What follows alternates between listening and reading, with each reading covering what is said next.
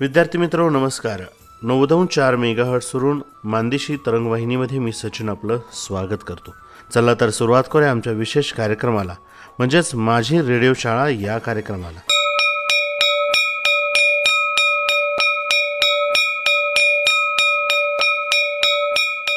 विद्यार्थी मित्र आज वार बुधवार आणि बुधवार म्हटलं की आपला अभ्यासाचा दिवस असतो तो इयत्ता पाचव्यानी सहावीच्या अभ्यासाचा. विद्यार्थी मित्र हो माझी रेडिओ शाळा या कार्यक्रमातील पहाट तुमच्यापर्यंत पोहोचवण्यासाठी जिल्हा शिक्षण व प्रशिक्षण संस्था सातारा शिक्षण विभाग प्राथमिक आणि माध्यमिक जिल्हा परिषद सातारा आणि रेडिओ विश्वास नाशिक यांचं बहुमोल सहकार्य आम्हाला मिळालं आहे.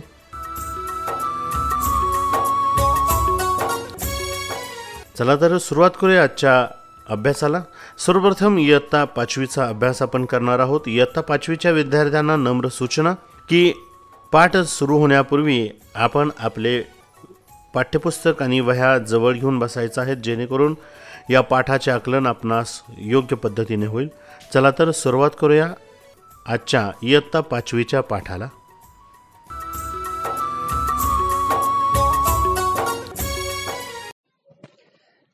Good morning, everyone.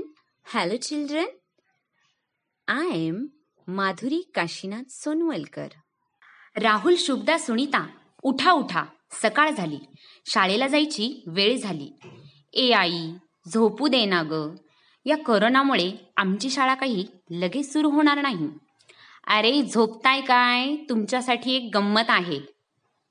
गंमत? काय गाई? सांग ना. कसली गंमत? अरे मुलांनो पंधरा जून जवळ आली आहे आणि आता तुमचे नवीन शैक्षणिक वर्ष एका वेगळ्या पद्धतीने सुरू होणार आहे म्हणे. नवीन वर्ष वेगळ्या पद्धतीने? नवीन पद्धतीने म्हणजे काय गाई? अरे मुलांनो जिल्हा शिक्षण व प्रशिक्षण संस्था म्हणे तुम्हा मुलांसाठी दररोज आकाशवाणीवरती पाठ सादर करणार आहेत. आणि हो तेही तुमच्या शिक्षकांच्या मदतीने. एज्युकेशन विथ रेडिओ या प्रोग्रॅमच्या अंतर्गत. आय्या किती छान. चला चला. उठा उठा. आपण रेडिओ चालू करूया. ए आई तोपर्यंत तो आम्हा सर्व मुलांसाठी फक्त नाश्ता बनव.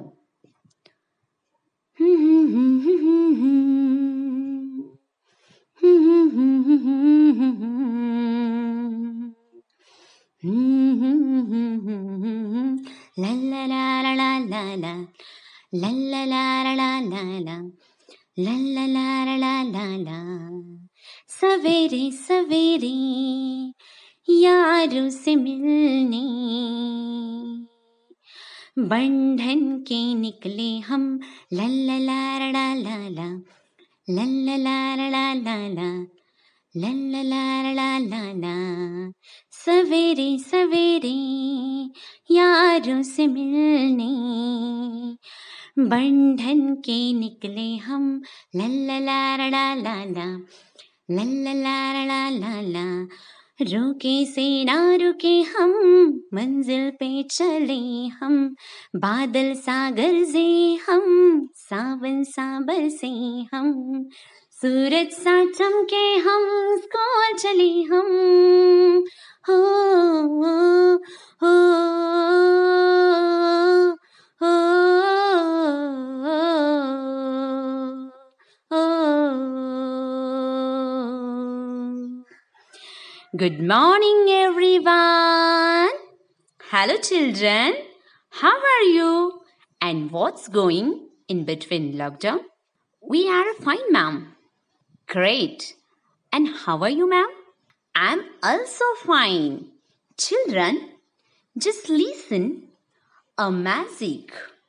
Do you like magic? Yes, madam.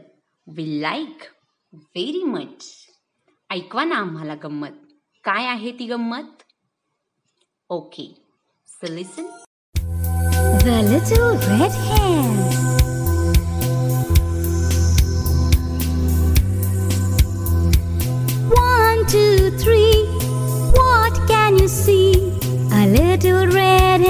sitting in a pen.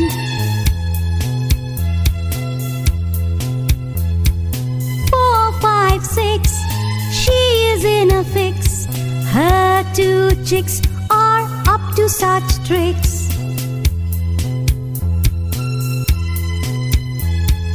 Seven, eight, nine, they stand in a line. Eight, nine, ten, they go back in the pen.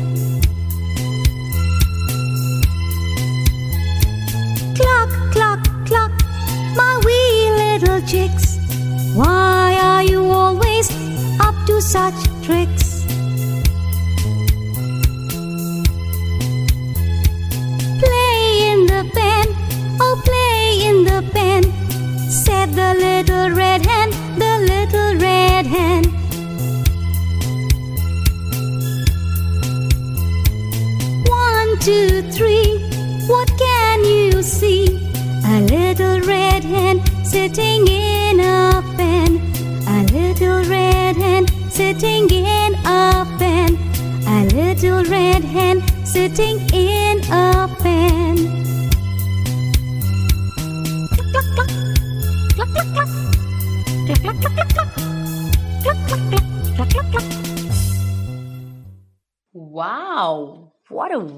wonderful rhyme. Children, can you guess who is in that rhyme? Who is in that rhyme? Madam, red hen. Very good. This red hen was very petty mind and hardworking. She was most loving mother for her child. हो का madam का हो Would you like to listen her story तुम्हाला तिची गोष्ट ऐकायला आवडेल का? हो ना मॅडम अगदी नक्की. सांगा ना मॅडम प्लीज सांगा. So children today we are going to hear more about the little red hen unit number two page number 16. Standard 5th. Once upon a time, there was a little red hen lived on a farm with a cat, a dog, a duck. विद्यार्थी मित्रांनो या ठिकाणी form हा नवीन इंग्रजी शब्द आहे जो की आपल्याला अपरिचित आहे त्याचा अर्थ फार्म मीन्स शेती Then what happened? One day she found a few grains of wheat. मुलांनो ग्रेन्स म्हणजे धान्याचा दाणा. आणि तुम्हाला माहीत आहे का की वीट हे पण एक धान्य आहे की ज्याची तुम्ही तुमच्या दररोजच्या जेवणात चपाती पुरी असे विविध पदार्थ बनवता. हो मॅडम! आणि हो मॅडम आणखी एक गोष्ट अशी की बिस्किटांच्या पुड्यांवर टोस्टच्या पुड्यांवर बटर खारी यांच्या पुड्यांवर लिहिलेलं असतं मेड बाय व्हीट फ्लोअर. म्हणजे गव्हाचे दाणे का? अगदी बरोबर बाळांनो. Then the one day one amazing idea comes her mind to make something different from this grains let see children what's that who will sow the wheat who will sow the wheat मुलांनो या ठिकाणी so म्हणजे दाणे पेरणे. लाल रंगाची कोंबडी विचारते की कोण बरं हे दाणे मला पेरू लागेल? Then what happen quack quack quack quack not I Meow, meow. Not I भो भो भो भो नॉट आय बघा मुलांनो बदक कुत्रा आणि मांजर यांनी नकार दिला. But little red hen was very kind what she said very well then I will sow the wheat grains काही हरकत नाही. मी स्वतः गव्हाचे दाणे माझ्या हाताने Peren. And she try to sow that all grains so children what a magic that night. Do you like magic? Yes. So, listen the magic. What happening that night there?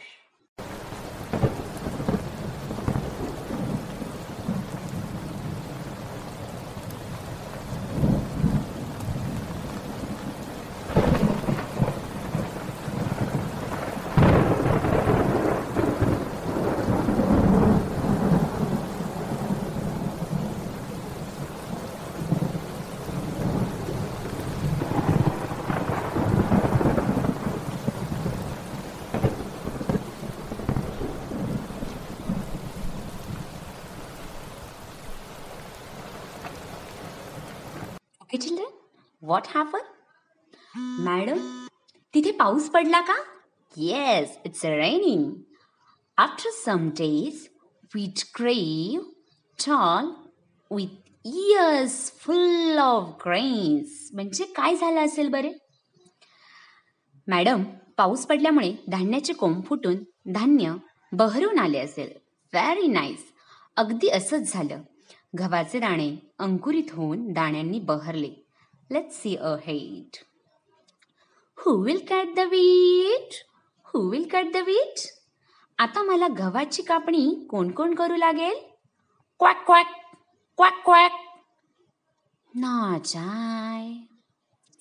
Meow. Meow. Not I. Wow, wow, wow, wow, wow, wow. Not I. Very well then. I will cut the wheat. And little red hen try to cut that all wheat alone. See, children, she was a very hardworking and petty mind hen. She never scolded on anyone. Now, what happened? Little red hen asked to all, like cat, a dog, and a duck.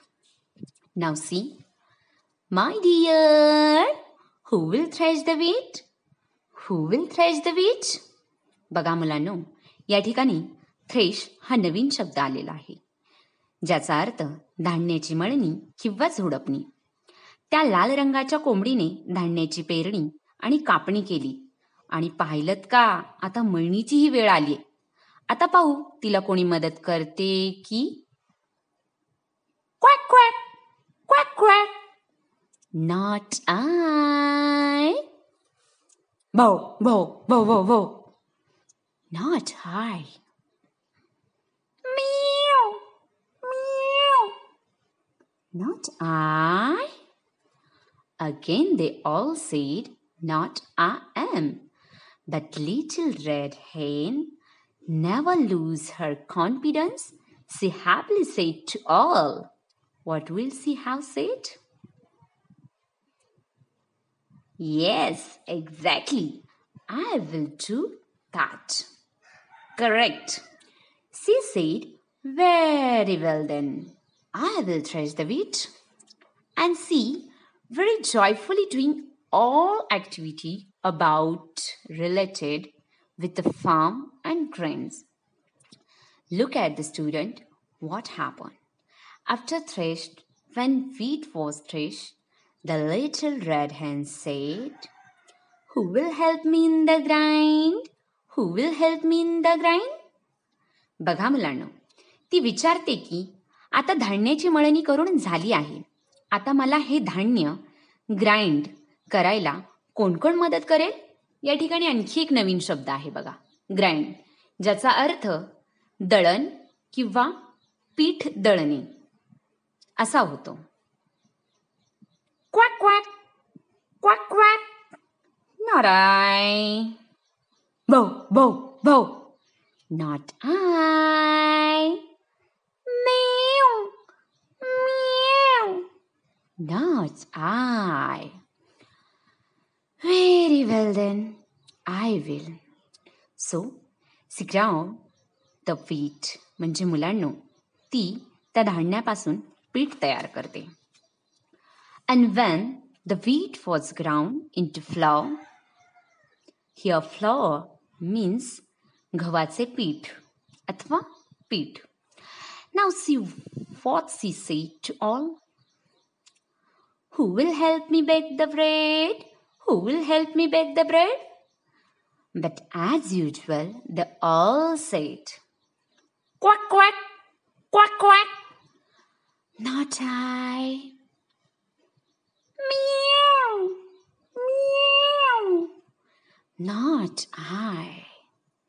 Bo, bo, bo, bo, bo, bo. Not I.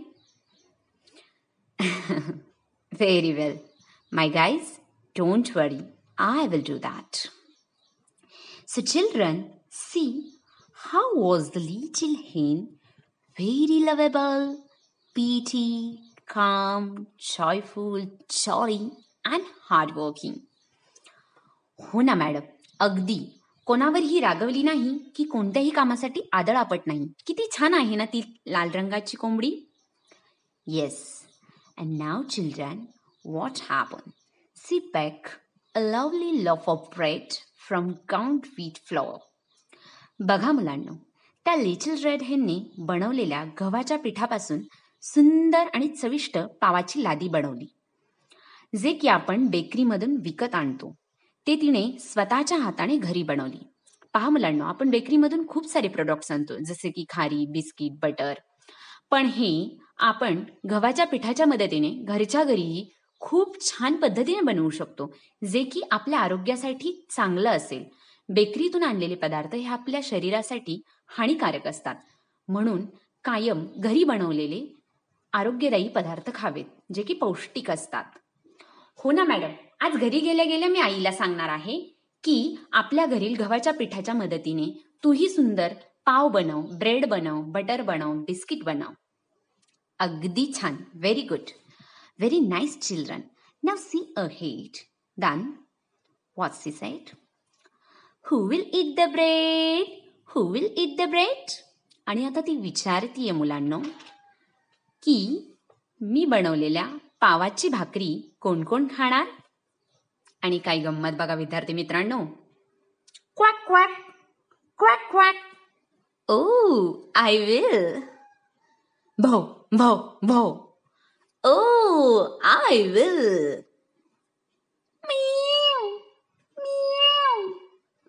Ooh, lovely. I will so. But little red hen was very smart. Student, what she s- did? Ha ha ha. Ha ha ha. Oh no, my dear. You won't. I will. माझ्या प्रिय मित्रांनो आता मात्र मी तुम्हाला हे नाही देणार खायला please give us some piece of lovely loaf of bread. Just a little bit. Quack, quack, quack, quack. Just a little bit. Meow, meow. Please give us such a little bit. Piece of bread. Bo, bo, bo, bo. Now, not I. Not I. The little red hen called her chicks and they all ate up the lovely loaf of bread and lived happily in farm. Wow very nice ma'am खरंच madam खूपच प्रामाणिक उत्तर दिले त्या कोंबडीने. कारण तिच्या मदतीला कोणीच आले नाही आणि खाण्यासाठी लगेच तयार झाले. खरंच की हो मॅडम ती कोंबडी फारच कष्टाळू आणि कामासाठी उत्साही होती. आणि आपल्या मुलांविषयी तिला खूप प्रेम होते. चांगलाच धडा शिकवला. डक कॅट आणि डॉगला. नाही का रे मुलांनो? Yes my dear all my lovely students अगदी खरे आहे.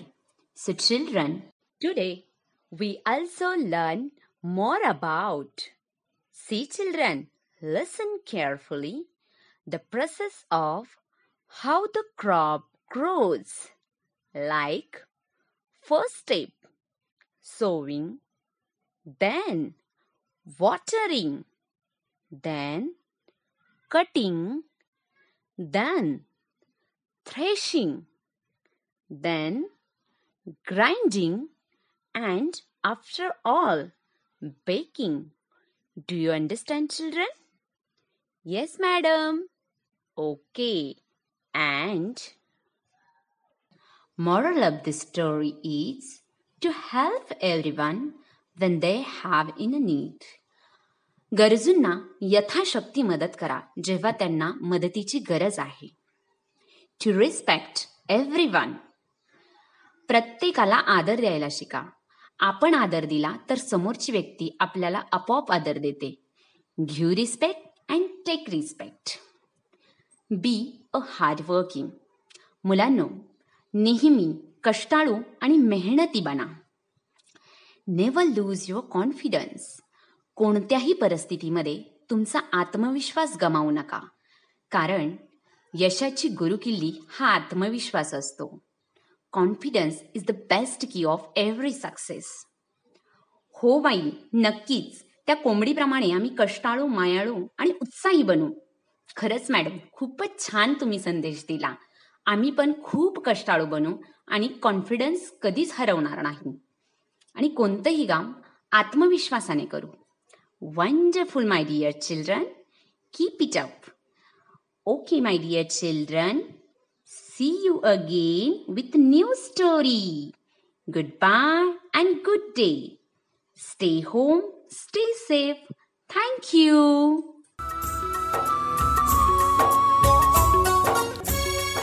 नमस्कार श्रोते हो आणि विद्यार्थी बालमित्रांनो. मी Anita Dada Chaudhari Purushottam English school Nashik road. आपणा सर्वांचे या कार्यक्रमात स्वागत करते आहे. विद्यार्थी मित्रांनो कोरोना या संकट काळात शाळा बंद असल्या तरी शिक्षण मात्र सुरूच राहणार आहे. तेही रेडिओसोबत चला तर मग मित्रांनो आज आपण इयत्ता पाचवी गणित या विषयातील प्रकरण नववे दशांशापूर्णांक याचा अभ्यास करणार आहोत. मुलांनो तुम्हाला हे माहीतच आहे की आपण एखादी वस्तू खरेदी करतो तेव्हा त्या वस्तूवर तिची किंमत लिहिलेली असते. बरोबर ना? उदाहरणार्थ एखाद्या औषधाच्या बाटलीवर चोवीस रुपये पन्नास पैसे अशी किंमत असते. म्हणजेच दुकानदार त्या वस्तूची किंमत जास्तीत जास्त चोवीस रुपये पन्नास पैसे घेऊ शकेल. होय ना? म्हणजेच त्या किमतीचे लेखन हे दशांश पद्धतीने केले आहे. आज आपण याच दशांश अपूर्णांकांचा अभ्यास करणार आहोत. प्रथम आपण दशांश अपूर्णांक कशाला म्हणतात ते समजून घेऊया. मुलांनो दशांश अपूर्णांक म्हणजे काय?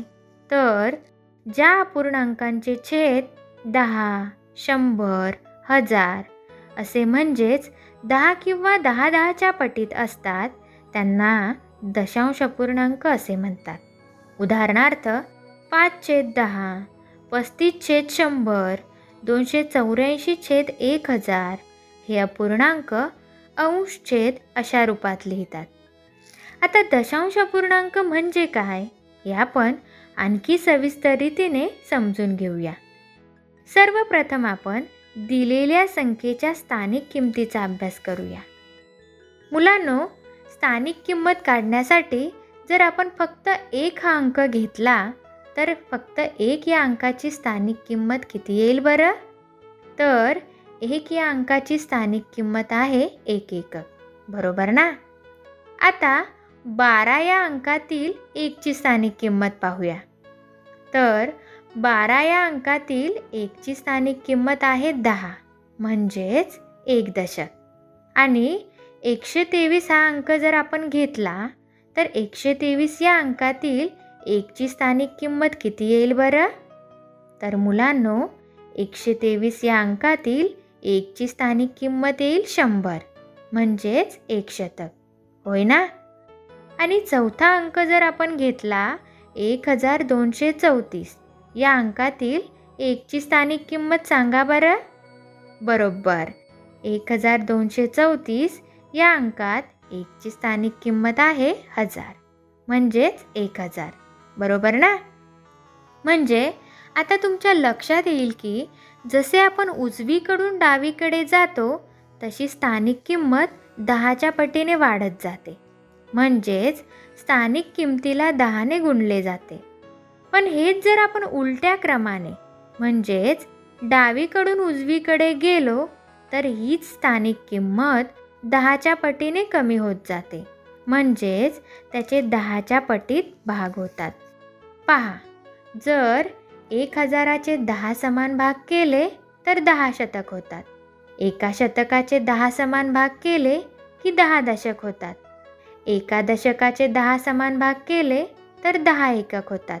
आणि एका एककाचे दहा समान भाग केले तर एक छेद दहा भाग होतात. आता एक छेद दहा यालाच एक दशांश असे म्हणतात. कारण त्याच्या छेदात दहा असतात. म्हणून त्यांना दशांश असे म्हटले जाते. दशांश याचे लेखन करण्यासाठी एकक स्थानाच्या उजवीकडे स्थान निर्माण करतात. त्यालाच दशांश स्थान असे म्हणतात. आता आपण दशांश चिन्ह याविषयी समजून घेऊया बरं का? मुलांनो दशांश हे स्थान अपूर्णांकाच्या लेखनासाठी निर्माण करतात. संख्येतील पूर्णांक भाग संपल्याची खून म्हणून पूर्णांकातील शेवटच्या अंकानंतर एक टिंब लिहितात. या टिंबाच्या खुणेला दशांश चिन्ह असे म्हणतात. उदाहरणार्थ आठ पूर्णांक पाच छेद दहा. हा अपूर्णांक दशांश चिन्हात आठ पूर्णांक पाच असे लिहितात. म्हणजेच लिहिताना आठ या अंकाच्या पुढे दशांश चिन्हाची खूण लिहून पाच हा अंक लिहावा. त्याचे वाचन आपण आठ पूर्णांक पाच दशांश किंवा आठ दशांश चिन्ह पाच असे करणार. मुलांनो सहा दशांश या अपूर्णांकाचे लेखन सहा छेद दहा असे करतात किंवा शून्य पूर्णांक सहा असे दोन्ही प्रकारे करता येते. यामध्ये शून्य पूर्णांक सहा ही लेखनाची दशांश पद्धत आहे आणि सहा छेद दहा ही लेखनाची व्यवहारिक पद्धत आहे. आलं का लक्षात? आता आपण दशांश अपूर्णांक संख्यांचे वाचन व लेखन कसे करायचे ते समजून घेऊया. पहिला अपूर्णांक आहे पाच पूर्णांक एक छेद दहा. या अपूर्णांकाचे लेखन पाच पूर्णांक एक असे करावे आणि वाचन पाच पूर्णांक एक दशांश किंवा पाच दशांश चिन्ह एक असे करावे. दुसरा अपूर्णांक आहे पंधरा पूर्णांक तीन छेद दहा. या अपूर्णांकाचे लेखन पंधरा पूर्णांक तीन असे करावे. आणि या अपूर्णांकाचे वाचन पंधरा पूर्णांक तीन दशांश किंवा पंधरा दशांश चिन्ह तीन असे करावे. मुलांनो आता आपण शतांश स्थानाविषयी अधिक माहिती जाणून घेऊया. एक शतांश म्हणजे काय? तर एक छेद दहा या अपूर्णांकाचे दहा समान भाग केले तर प्रत्येक भाग एक छेद शंभर असतो. यालाच एक शतांश असेही म्हणतात. दशांश स्थानाला लागून उजवीकडे तयार केलेल्या स्थानाला शतांश स्थान असे म्हणतात. एक शतांश हा अपूर्णांक दशांश लेखन पद्धतीत शून्य पूर्णांक शून्य एक असा लिहितात. म्हणून एक दशांश बरोबर दहा शतांश होतात. ते कसे? ते समजून घेऊया.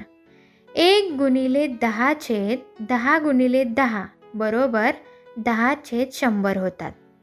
या ठिकाणी अंश व छेद या दोन्हीला दहाने गुणले आहे.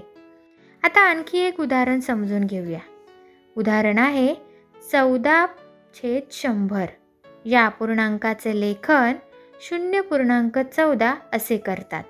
या अपूर्णांकाचे दशांश रूपात लेखन करताना दशांश स्थानात एक आणि शतांश स्थानात चार हा अंक येतो. म्हणून या अपूर्णांकाचे लेखन शून्य पूर्णांक चौदा असे करतात. आणि या अपूर्णांकाचे वाचन शून्य पूर्णांक चौदा शतांश किंवा शून्य दशांश चिन्ह एक चार असेही करतात.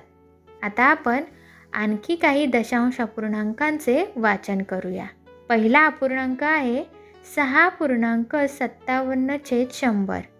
या अपूर्णांकाचे लेखन सहा पूर्णांक सत्तावन्न आणि या अपूर्णांकाचे वाचन सहा दशांश चिन्ह पाच सात असे करणार.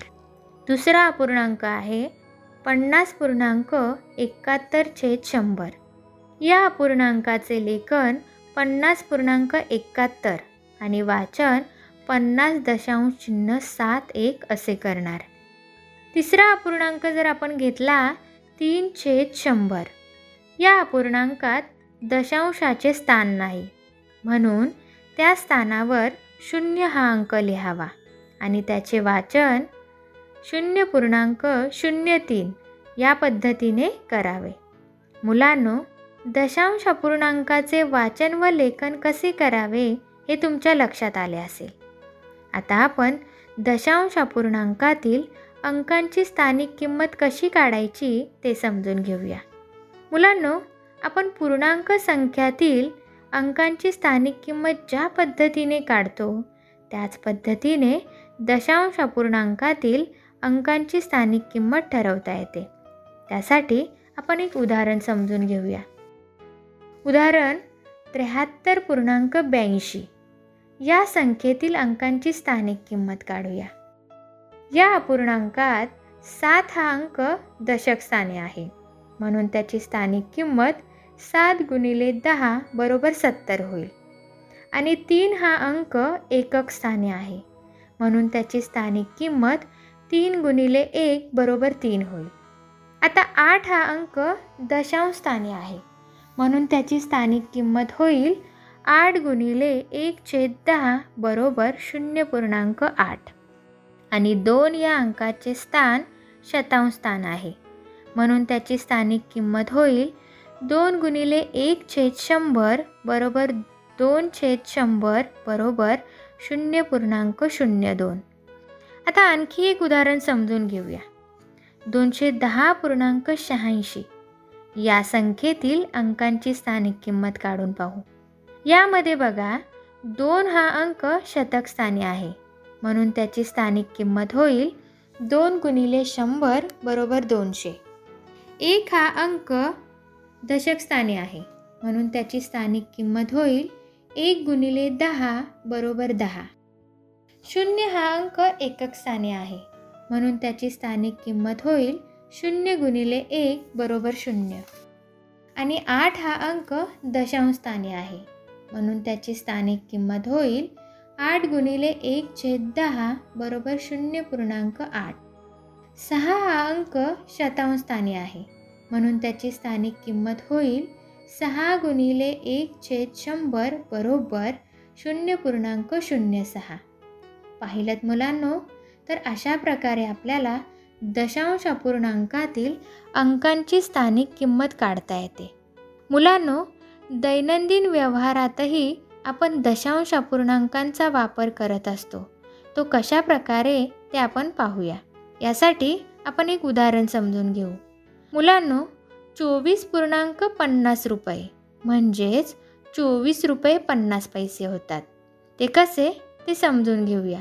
तुम्हाला हे माहीतच आहे की शंभर पैसे बरोबर एक रुपया हो की नाही? मग एक पैसा म्हणजे किती रुपये होतील? तर एक पैसा म्हणजे एक शतांश म्हणजेच शून्य पूर्णांक शून्य एक रुपया. मग पन्नास पैसे म्हणजे किती रुपये होतील?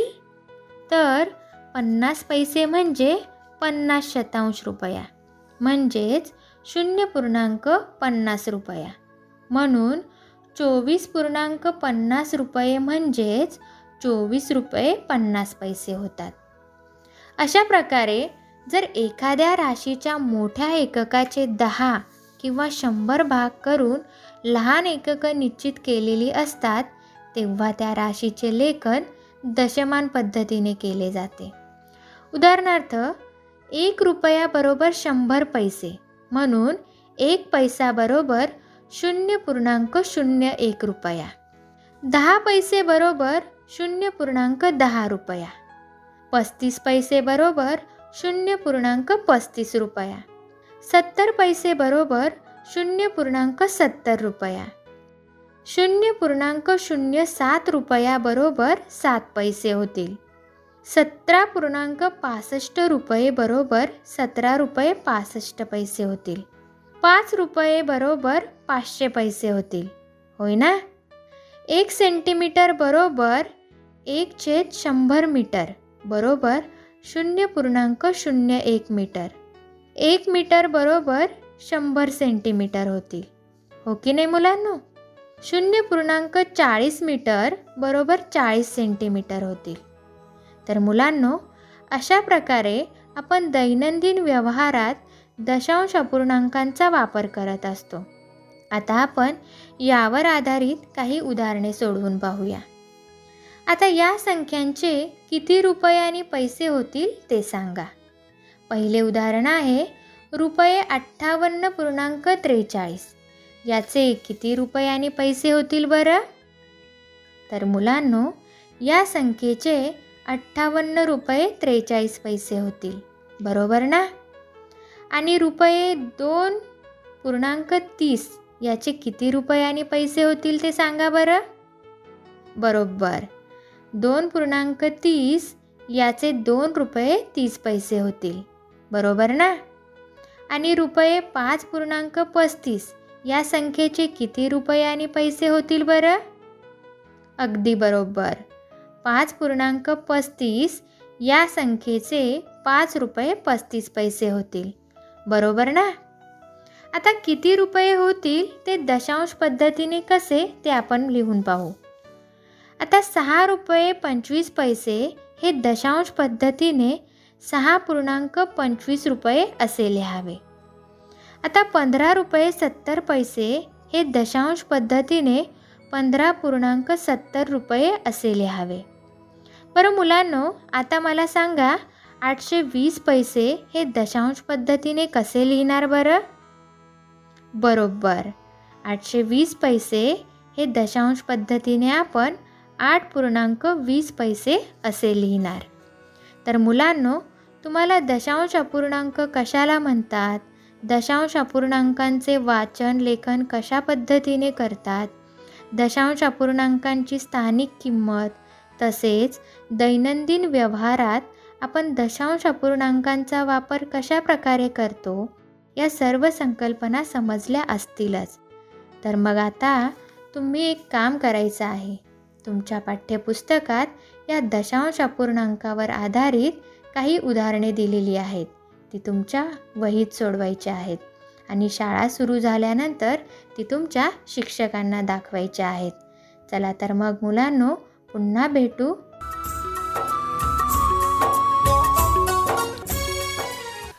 इयत्ता पाचवीच्या पाठानंतर आपण अभ्यास करणार आहोत इयत्ता सहावीचा. सहावीच्याही विद्यार्थ्यांना सूचना की त्यांनी आपले वह्या आणि पाठ्यपुस्तके जवळ घेऊन बसायचं आहे जेणेकरून पाठ शिकवत असताना पाठाचं आकलन चांगल्या पद्धतीने होईल. चला तर सुरुवात करूया आजच्या सहावीच्या पाठाला.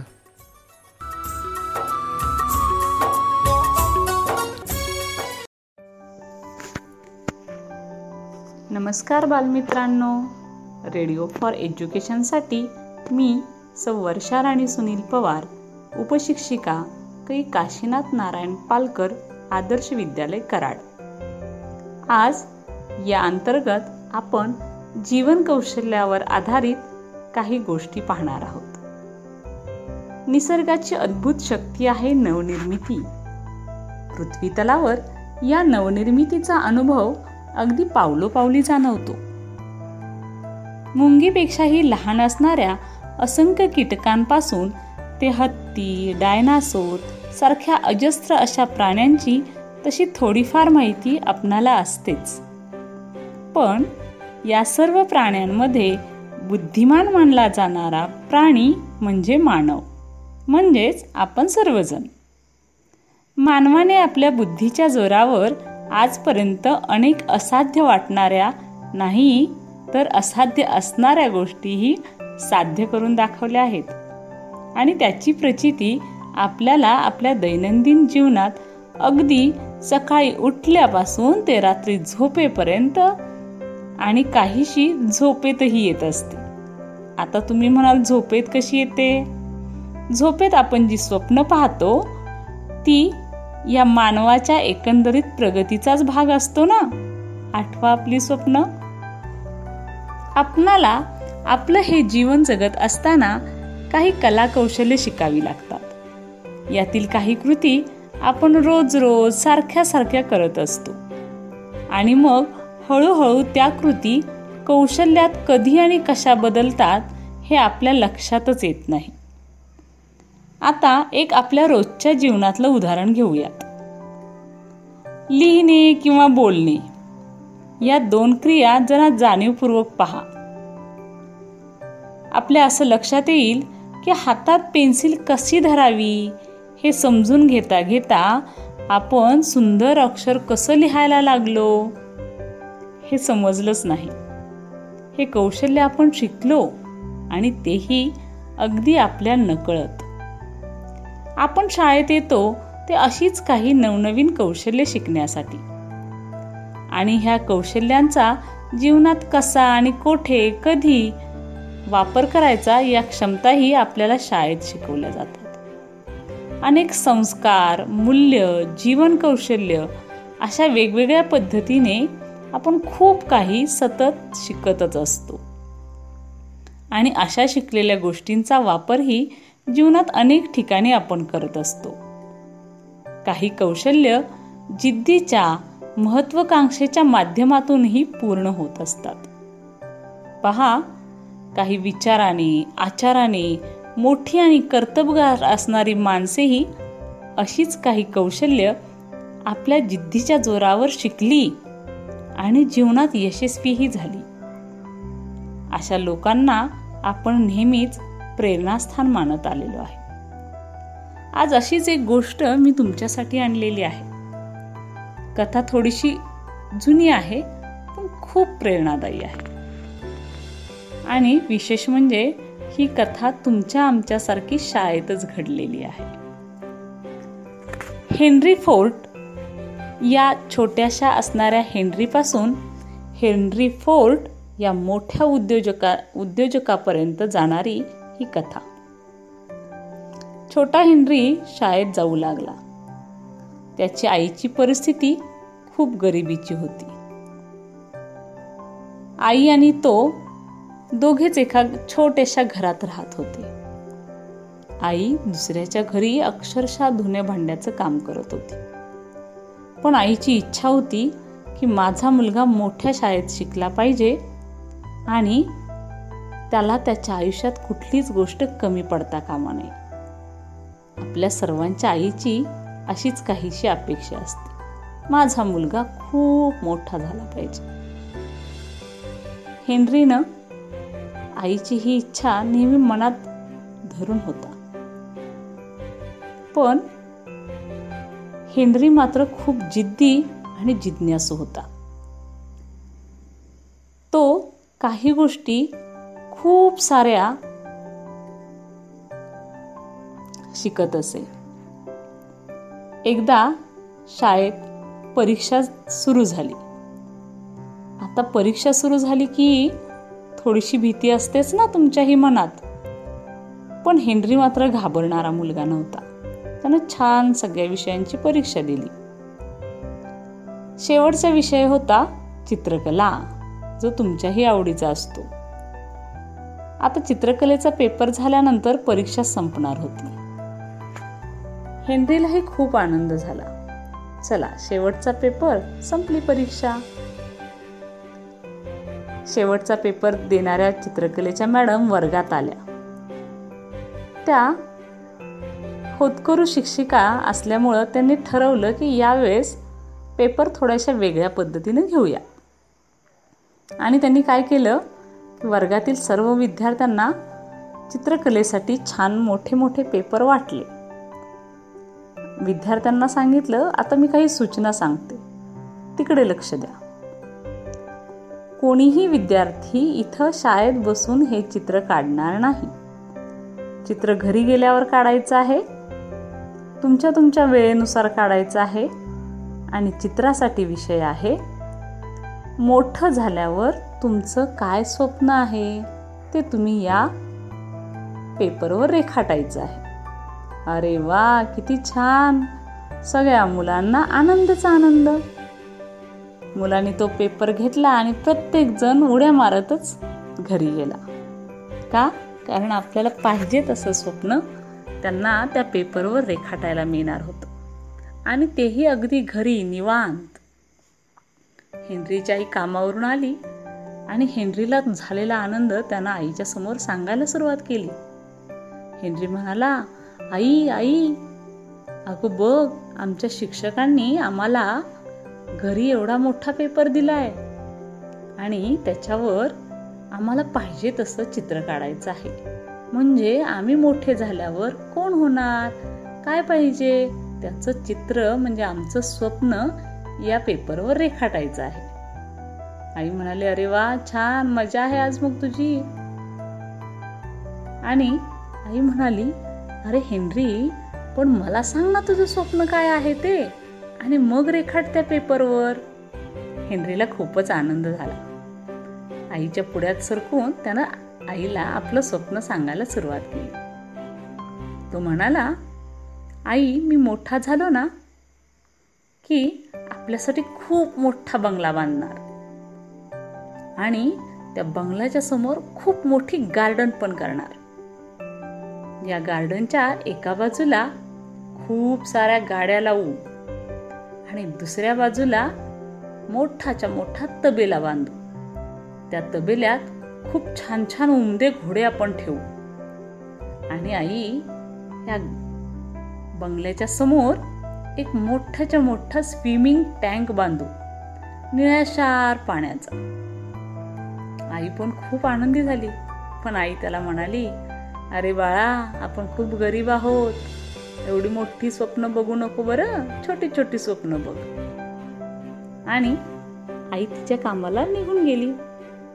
हेनरीनं पेपर घेतला रंग घेतले पेन्सिली घातल्या आणि बसला चित्र काढायला.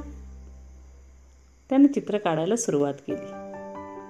आईनं सांगितलेल्या गोष्टी त्याच्या लक्षात नाही आल्या. त्याचं स्वप्न त्याच्या लक्षात आलं. आणि त्यानं पेपरवर रेखाटायला सुरुवात केली.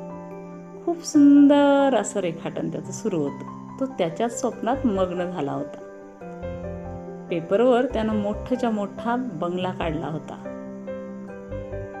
त्या बंगल्याच्या समोर गार्डन फुलं झाडं त्याला जशी पाहिजे होती तशी काढली होती.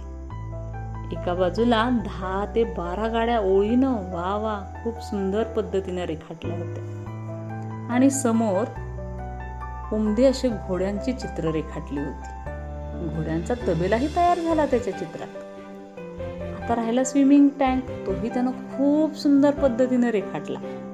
आणि ते चित्र घेऊन तो आईकडे गेला. आईला म्हणाला बघ माझं स्वप्न बघ. आई म्हणाले अरे वा छान आहे. पण ठेवा आता आणि जेवण करून झोपा. हे उद्या तुमच्या मॅडमना नेऊन दाखवा. हेनरी खूपच आनंदात होता. त्याच आनंदाच्या भरात तो झोपीही गेला.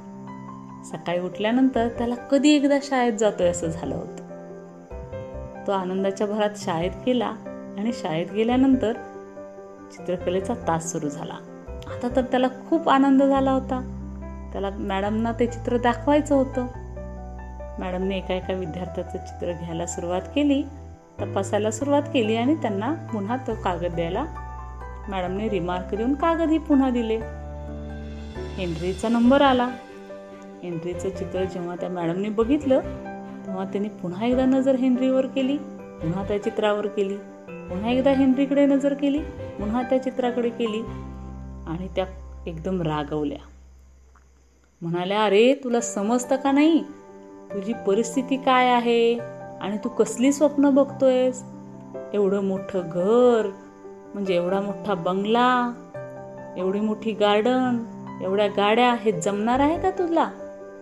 मी तुला तुझं स्वप्न रेखाटायला सांगितलं होतं. हे भलतच काहीतरी मोठं काय काढून आणलंयस? हेनरीला काही सुचेना. तो सांगायचा प्रयत्न करत होता मॅडम मला मोठं झाल्यावर असंच पाहिजे हेच माझं स्वप्न आहे. पण मॅडमनी काही ऐकून घेतलं नाही. त्या म्हणाल्या हा घे दुसरा कागद आणि उद्या एक छोटस स्वप्न पहा आणि छोटस चित्र काढून आण. हेनरी काहीसा नाराज झाला. पेपर घेऊन घरी आला. त्याची नाराजगी आईच्या लक्षात आली. कारण आई मुलाचा चेहरा वाचते. ती शक्ती तिच्याकडे असतेच. आईनं विचारलं हेनरीला अरे काय झालं? हेनरीनं सांगितलं आई माझ्या शिक्षिका खूप चिडल्या आणि म्हणाल्या असली मोठी स्वप्न कशाला बघायची? काहीतरी छोटंसं चित्र काढून आण. आई म्हणाली मी तर तुला अगोदरच सांगितलं होतं. बघ हेनरी म्हणाला पण आई मला असं नको ना. मला मोठंच चित्र काढायचंय. मला मोठं स्वप्न बघायचंय. आई म्हणाली तू किती हट्टी आहेस ना ते मला चांगलंच माहिती आहे. बघ तुला काय करायचं ते तुझं तू ठरव. असं म्हणून आई पुन्हा कामाला लागली. आता हेनरीनं पुन्हा चित्र रेखाटायला सुरुवात केली. आणि हे चित्र रेखाटत असताना त्याचा उत्साह पुन्हा त्याच पद्धतीनं सुरू झाला. त्यानं पुन्हा दोन मजली मोठाच्या मोठा बंगला काढला. पुन्हा ते आहे तसं चित्र सगळं रेखाटलं. गार्डन गाड्या घोडा स्विमिंग पूल अरे अरे सगळं जसंच्या तसं. आणि हा हेनरी पुन्हा ते चित्र आईला दाखवलं आणि त्याच स्वप्नात गुंगून गेला. दुसऱ्या दिवशी शाळेत गेल्यानंतर ज्या वेळेला शिक्षकांनी हे चित्र पाहिलं तेव्हा चित शिक्षिका आणखीनच रागवल्या. हेनरीला म्हणाल्या तुला एकदा सांगून अजिबात कळत नाही. तू ना कधीही न ऐकणारा मुलगा आहेस. असं म्हणून त्यानं त्यांनी त्याला खूप खूप रागवल्या आणि त्यांनी त्याच्या पेपरवर एफ म्हणजे फेल असा रिमार्क दिला. त्या शाळेचे काही रूल असे होते की एका विषयात नापास झालेला विद्यार्थी त्या वर्षी नापासच धरला जायचा. हे जेव्हा त्याच्या आईला कळालं तेव्हा आई म्हणाली अरे हेनरी आपण खूप गरीब आहोत रे. या वर्षीची फी पुन्हा भरायची ताकद माझ्यात नाही. आईला खूप वाईट वाटलं. हेनरीला पण वाईट वाटलं. पण हेनरीचं स्वप्न ते काही त्याला स्वस्त बसू देत नव्हतं. छोटं स्वप्न त्याला बघायचंच नव्हतं. आता हे हेनरीचं पुन्हा काय झालं आपण नंतर पाहूया. पण काही वर्षानंतर या ज्या शिक्षिका होत्या त्या झाल्या त्या शाळेच्या प्रिन्सिपॉल. आणि त्यांनी काय केलं? की मुलांची सहल आयोजित केली. आता सहल म्हटल्यावर काय? त्यावेळेसच्या मुलांची आणि तुमची. सेमच मजा ना? सहल म्हटलं की आनंदी आनंद. मुलांना खूप आनंद झाला. चला सहल म्हणजे मौज मजा मैत्रिणी मित्र आणि खूप सारा नवीन परिसर पाहायला मिळणार. ही सहल निघाली आणि या प्रिन्सिपलनं ही सहल ज्या मार्गानं चालली होती त्या मार्गातून एक जंगल होतं. जंगलातून सहल पुढं पुढं गाडी निघाली आणि अचानक गाडीचा टायर पंक्चर झाला. अरे चा! आता काय करायचं? मुलं थोडीशी नाराज झाली. प्रिन्सिपलनी काही शिक्षकांना पंक्चर काढण्यासाठी शहराकडे पाठवलं. त्यातल्या काही शिक्षकांना आणि शिपायांना घेऊन या मॅडम आसपास काही मुलांना खेळायला फिरायला मिळतंय का? म्हणून पाहू लागले. थोड्याच अंतरावर त्यांना एक मोठा बंगला आणि खूप मोठी गार्डन दिसली. गार्डनच्या बाहेर खूप सारे नोकर चाकर वगैरे होते. त्यांनी त्या नोकरांना विचारलं तुमच्या मालकांना जरा एक रिक्वेस्ट करता का? आमची सह सहलीची गाडी दुरुस्त होईपर्यंत आमची ही छोटी मुलं या गार्डनमध्ये खेळायची परवानगी तुमचे मालक देतील का? नोकर म्हणाले आम्ही आमच्या मालकांना विचारून येतो. नोकर पळत आत गेले. त्यांनी बाहेरचा सगळा प्रसंग या मालकांना सांगितला. आणि मालकांनी विचारलं कुठली सहल काय आणि त्यांना लगेच परवानगी दिली. सगळी मुलं त्या स्विमिंग टँकमध्ये गार्डनमध्ये खूप खूप मजेत खेळली. गाडी दुरुस्तही झाली पण मुलांची काही तिथून बाहेर पडण्याची इच्छा होईना. त्यांना जसं पाहिजे तसं खूप छान पद्धतीनं तिथं एन्जॉय करायला मिळत होतं. पण पुढं सहलीलाही जायचं होतं. मग प्रिन्सिपल मॅडमनी त्या मालकांचा निरोप घेत घ्यायचं ठरवलं. त्यांनी नोकरांकरवी त्यांना निरोप पाठवला की आमचे मुलं खूप वेळ झाले इथं छान पद्धतीनं आस्वाद घेत आहेत. तर तुमच्या मालकांना धन्यवाद देण्यासाठी त्यांना मला भेटायचं आहे. नोकराने आत निरोप सांगितला आणि हेनरीनं त्या सर्व शिक्षकांना आत येण्याची विनंती केली. हेनरीच्या बंगल्यात प्रवेश केल्यानंतर त्या मॅडमना काहीतरी अस्पष्ट असं आठवल्यासारखं झालं. पण त्यांच्या लक्षात येईना. कुठं पाहिलं कुठं ऐकलं? त्यांना काही संदर्भ लागेना. इतक्यात हेनरी समोरून आला. सूट बूट घातलेला एक हँडसम मुलगा समोर आला आणि त्यानं प्रिन्सिपल मॅडमच्या पायाला हात लावून नमस्कार केला. मॅडमना काहीच कळेना. अरे बापरे एवढ्या मोठ्या घराचा मालक आणि आपल्या का पाया पडतोय? मॅडम एकदम आश्चर्यचकित झाल्या. त्या म्हणाल्या अहो आम्हीच तुम्हाला थँक्यू म्हणायला आलोय आणि तुम्ही आम्हाला का नमस्कार करताय? हेनरी थोडासा हसला. मॅडमला बसा म्हणाला. त्यांचं येतं चादरा तिथे केलं आणि मग त्यानं सांगितलं मॅडम मी तुमचा विद्यार्थी हेनरी. ज्या विद्यार्थ्याला तुम्ही चित्रकलेच्या पेपरमध्ये एफ फेल असा शेरा दिला होता. तोच मी हेनरी तेच स्वप्न आज मी साकार केलेलं आहे आणि त्याच स्वप्नात आज तुम्ही आहात. आश्चर्य वाटलं. अरे इच्छा हाच तो हेनरी फोर्ड आज फोर्ड कंपनीचा मालक झालाय. अरे बापरे. शिक्षकांना आपल्या विद्यार्थ्यांची अशी झालेली प्रगती नेहमीच बघायला आवडते. आणि प्रशंसनीय असते. मॅडमनी खूप सारे त्याला शुभेच्छा दिल्या आणि हा त्यांची सहल पुढे निघाली. पहा हेनरीनं पाहिलेलं स्वप्न पूर्ण केलं. या स्वप्न पूर्ण करताना त्याला समस्या आल्या नसतील का? आल्या असतील. नक्कीच आल्या असतील. पण आपली स्वप्न पूर्ण करण्यासाठी जिद्दीनं प्रयत्न करणाऱ्यांची स्वप्न नक्कीच साकार होतात. प्रयत्नांसाठी आणि आपल्या जिद्दीसाठी सतत कष्ट करणारे विद्यार्थी नेहमीच पुढं जात असतात. आपणही असंच जिद्दीनं पुढं जाऊयात आणि आपलं आयुष्य सुंदर सुंदर घडवूयात. धन्यवाद.